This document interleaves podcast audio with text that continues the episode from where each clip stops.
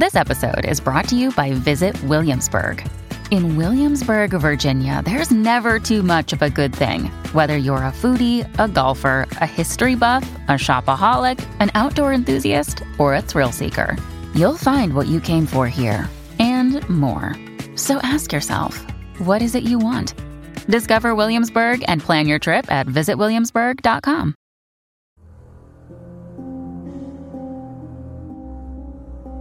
Hello，晚上好，欢迎来到今晚的奇闻事件部，我是主播莫大人。Hello，大家晚上好，我是陈默。今天呢，又是我们两个一起跟大家分享节目内容啊。今天的内容呢是分享一些我们听众朋友投稿的故事，之前呢也是的是收集了好多啊。今天呢，我们集中的来分享一下。嗯，那么首先我先来分享第一段。嗯，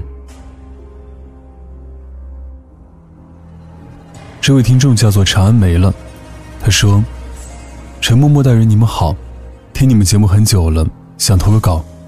我有一个从小玩到大的朋友，他的亲身经历。我们是从小一起长大，一起上学，一起玩的。我们是二零一零年上的高中，位于河南省邓州市的一个高中。那个时候学校是不让回家的，只有周六周日才可以，所以都是住校。那是夏天的时候，天气很热，蚊子很多，晚上不点蚊香是睡不安稳的。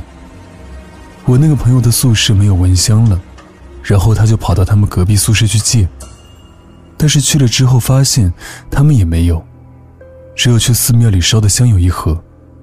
他说，他也不知道他们宿舍怎么会有那个东西，然后他想，反正都是香，就拿了三根回去点着了。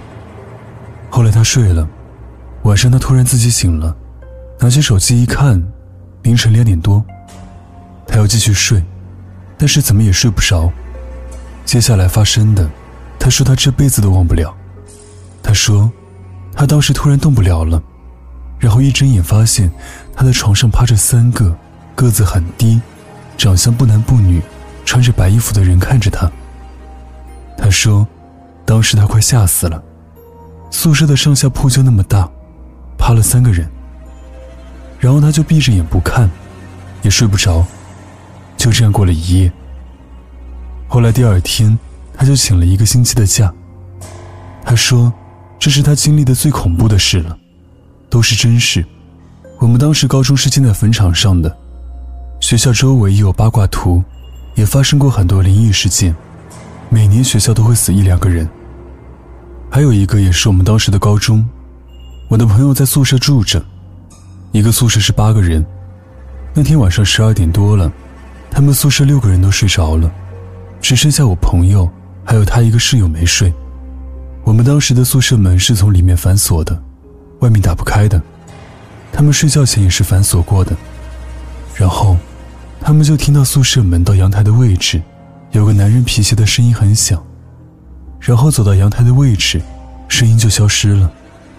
第二天，他室友问他们昨晚有没有听到什么声音。我朋友说听到了，之后就后背一阵发凉。第二天，我朋友就请假回家了。我们学校真的挺邪乎的。我发现这个朋友啊，真的，一有事情就请假回家。但是其实，呃，话说回来啊，就是用寺庙里面那个香去烧肯定是不对的。因为哪怕你是在家里，就是没有去学过一些呃佛法啊或者怎么样的，你自己一个人在家里乱放经也是有问题的。他们的一些灵体啊，可能会觉得是超度啊，或者说会觉得很舒服，会过来。所以也是建议大家，在没有任何那种懂这方面的人或者那些僧人的指导下，千万不要在家或者在宿舍去放一些经文或者去烧香怎么样，不要做这样的事情。好，下一位听众叫做他的夏小蛙，他说：“莫大人、沉默，你们好，感谢多个难以入睡的深夜，有奇闻事件部作伴。今天我也来分享一下我的亲身经历。我来自广东，一般来说，广东的家庭多多少少都会信点，退一步讲，也是对一些事情有所禁忌。很多人都应该有过这样的经历：小时候吃饭时，把筷子立在饭上。”那么家里人一定会冲过来扇你两个大嘴巴子，或者说，你小时候陪爷爷奶奶看电视剧看多了，学里面的人说：“啊，我要死了。”那么家里人一定会臭骂你一顿，然后让你吐口水。而我呢，原本对这些将信将疑，但小学六年级的时候发生的一件事，使我彻底改观了。那天，我一如既往的走路上学，到了校门口不远处，见到一路上有许多彩纸一样的东西，当时不知道那其实是灵车上撒的。走到校门口对面的小店的时候，我瞥见了一张写着“天地人民银行”的冥币，现在的我难以想象。当时我不仅没有避而远之，甚至心里还想着捡回去捉弄一下同学。到了教室，我有模有样的对同桌说：“来，赏你一百元大钞。”他应声接了过去，本来他都笑得合不拢嘴了，但低头一看便大惊失色，连忙让我拿开。我倒觉得没什么，还笑他胆小，然后随手将那张冥币揉成一团，扔进垃圾桶里了。下午放学时，原本晴空万里的，但不知从哪儿飘来几朵遮云蔽日的乌云。我背上书包，哼着歌走回家。行人道很宽，所以即使放学时人流量很大，也走起来十分宽敞，并不会出现人们摩肩接踵的情况。而路面也是平坦的水泥路。这时，怪事发生了，我正走着路呢。突然，一股莫名的力量冲向我，我的后背像被一个人用力推了一样，我猛地向前倾倒，我摔得有些迷糊，起来一看，两只手的皮都破了，渗着血，而右膝盖呢，早已血肉模糊，血还在沉甸的往下淌。我一瘸一拐地回去，到了家，家里人见我摔成这个熊样，都忙问我怎么搞的，我一说出来，他们还不信。还纷纷教训我走路不长眼睛，但是事情的前因我却从未告诉他们，到现在也一样，甚至那个疤现在依然清晰可见。谁知，事情还没完。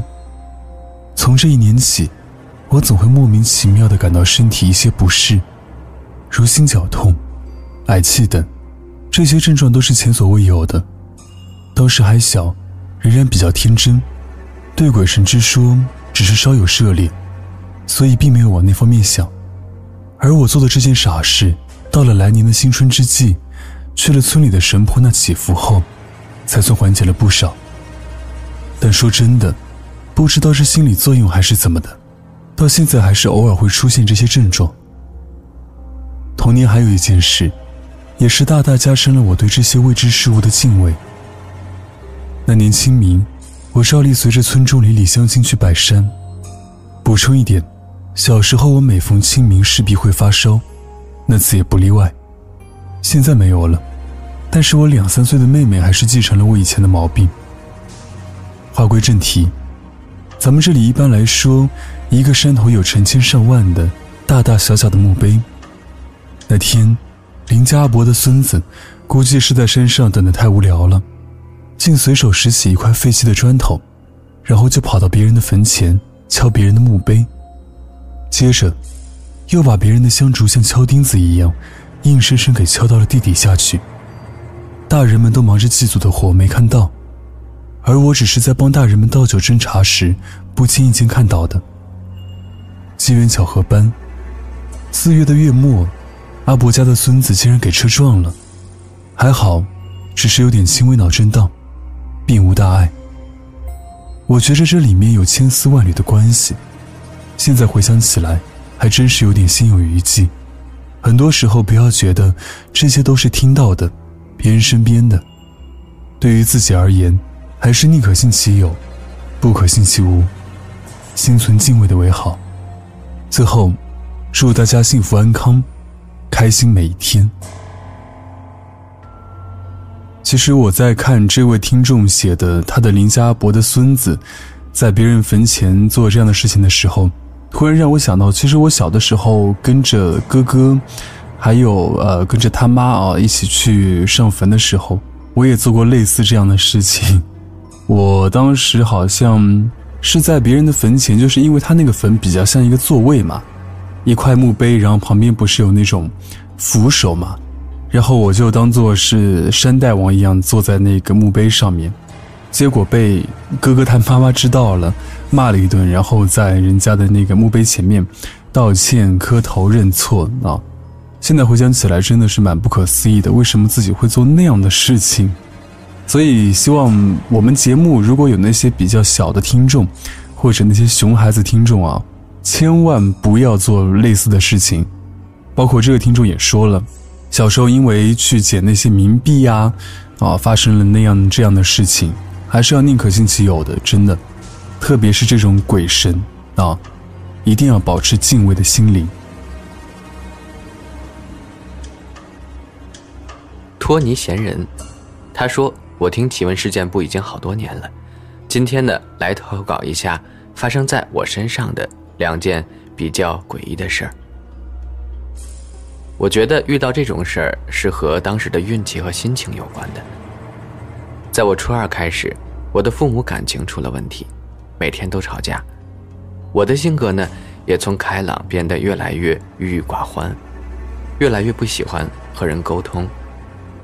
尽管现在长大了，但是回想起那两年，我的回忆都是灰色的，觉得很压抑。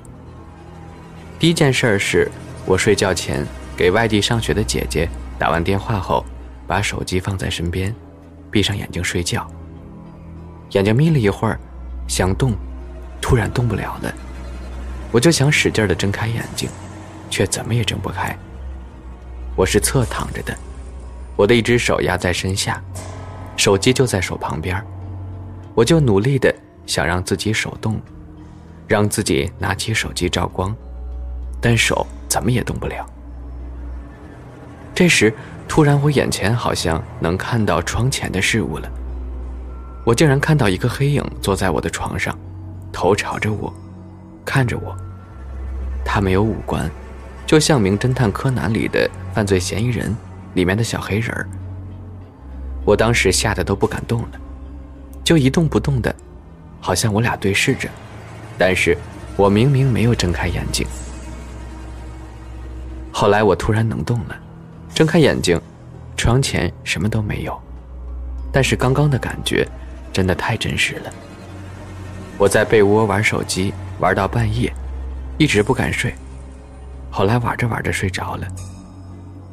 我之后和别人说起这事儿，每当说起，就像《名侦探柯南》中的小黑人时，同学们都笑我，但是只有我能够体会出当时的恐惧。第二件事是有一天晚上，家里都熄灯睡觉了，我在自己房间躺着，并没有睡着。这时我听到父母在他们房间争吵，那争吵的声音越来越大，之后就听见爸爸出门的关门声，然后家里就很静了。我是背对着我房间的门侧躺着，这时我听到妈妈穿着拖鞋从他们屋走到我屋，她以为我睡着了。我听见她的脚步一直走来走去，嘴里还念叨着什么。刚开始我听不清楚，后来我听清了，吓得我浑身毛骨悚然。他一直在骂人，一直重复一句话，反复在我的房间走着，那声音越来越清晰。我害怕极了，捂上耳朵，但声音还是听得到，就好像他在我耳边对我说一样。还听到他的脚步声一直在有，声音越来越大。当时我快疯了，在被窝里捂着耳朵，浑身都是汗。之后妈妈走出了我的房间，进了她的房间，关上了门。听到关门的声音，我才敢翻身动一动。浑身都是汗，这一直是我多年的阴影。我一直都不明白，为什么我能听得那么清楚。我也搞不清是幻听还是真的，但是我妈念叨的声音确实是我妈的声音，说话的口吻也和她一样。最让我觉得可怕的是，她一直重复的是骂人话，大半夜重复的听，真的好恐怖呀！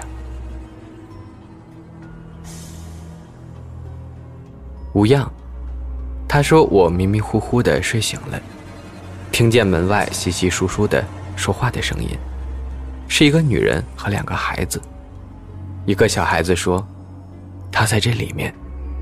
随后便讨论起我睡着了没。开门的声音使我睁开了双眼，我看向门外，一个小男孩探出头来看着我，目光与我对视，之后又惊慌失措地关上了门。他紧张又惶恐地对着女人说：“他好像醒了，刚刚好像看见我了。”女人不信，也打开门进入我的房间。害怕使我蒙上被子，紧闭着眼。他走到我的身旁，停了下来。这时，身旁另一个小孩说：“小声点别把他吵醒了。”女人回答道：“他已经醒了。”听到这句话，女人身后的两个小孩一下子像是被吓到了，跑出了房间，剩下这一个女人，一身素白的长裙，长发披肩。她慢慢的弯下腰，俯视着我，诡异的笑着。我明明闭着眼盖着被子，可还是能够。看见她对着我笑的样子，身体不能动弹，意识是清晰的。到此我就醒了，随后我继续睡觉。半睡半醒之间，我听到门外响起很有节奏的三声敲门声，似乎我不睁开眼睛，他就会一直敲下去一样。声音不大，可在深夜里就显得格外大。睁开眼睛，声音顿时消失不见了。一个血手印儿赫然出现在未拉窗帘的窗户上，血还在顺着窗户的玻璃往下流，滴答，滴答的声音传入了耳朵，浓烈的血腥味也随之传入鼻子里。猛然感觉身后有人正在弯着腰俯视着我，强烈的感觉让我甚至能感觉到他正在对着我诡异的笑。我翻过身，正视着天花板。一张惨白而泛着青光的男人的脸，快速地朝我靠近过来。在离我十厘米左右的地方，他停了下来。他依旧对着我诡异的笑着，嘴角随着他的笑容越来越诡异，开始裂开。腐坏的血夹杂着恶臭滴到我的脸上，我闭上眼睛，屏住呼吸。当我已闻不到那恶臭时，我才敢睁开眼睛。坐起身，房间的一角有个披着头发的身影，正在从墙上往外爬。衣柜上坐着的小鬼在荡着双腿，衣柜咯咯吱吱的从里向外的推开，一只腐烂发黑的腿伸了出来，随后一只手趴在衣柜门上，床下一双手正在奋力的往外爬。窗户外站着的人此时正在看着我。啪一声。灯光照亮了整个房间，而刚才发生的一切，都不复存在了。